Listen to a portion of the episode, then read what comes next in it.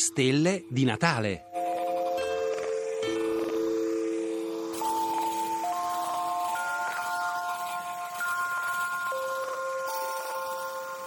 Augusto e il Capricorno.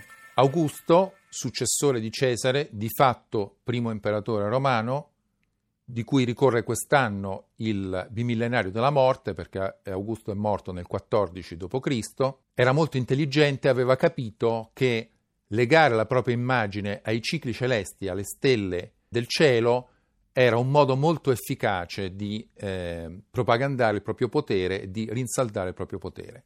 Fa questo in tanti modi. Prima di tutto, lui è il successore di Cesare. Cesare aveva fatto il calendario giuliano, quel calendario che ha funzionato talmente bene da aver avuto bisogno di essere riformato solo nel 1500 con il nostro calendario gregoriano. E eh, Augusto fa costruire una grande meridiana che si, trova, si trovava dove oggi c'è Montecitorio a Roma. L'obelisco di Montecitorio era proprio l'ognomone, cioè il palo di questa meridiana. Perché? Perché così lui è il garante dei cicli celesti. Lui è quello che assicura lo svolgersi del calendario. Di più, associa la sua immagine al segno del Capricorno.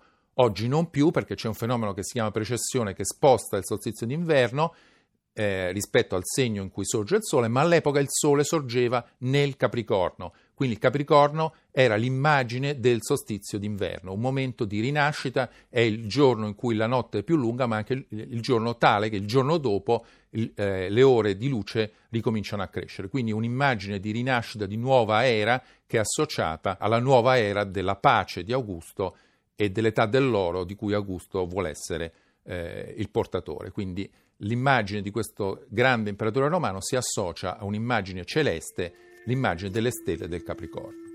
Sono Giulio Magli, arcastronomo, e vi auguro buone feste.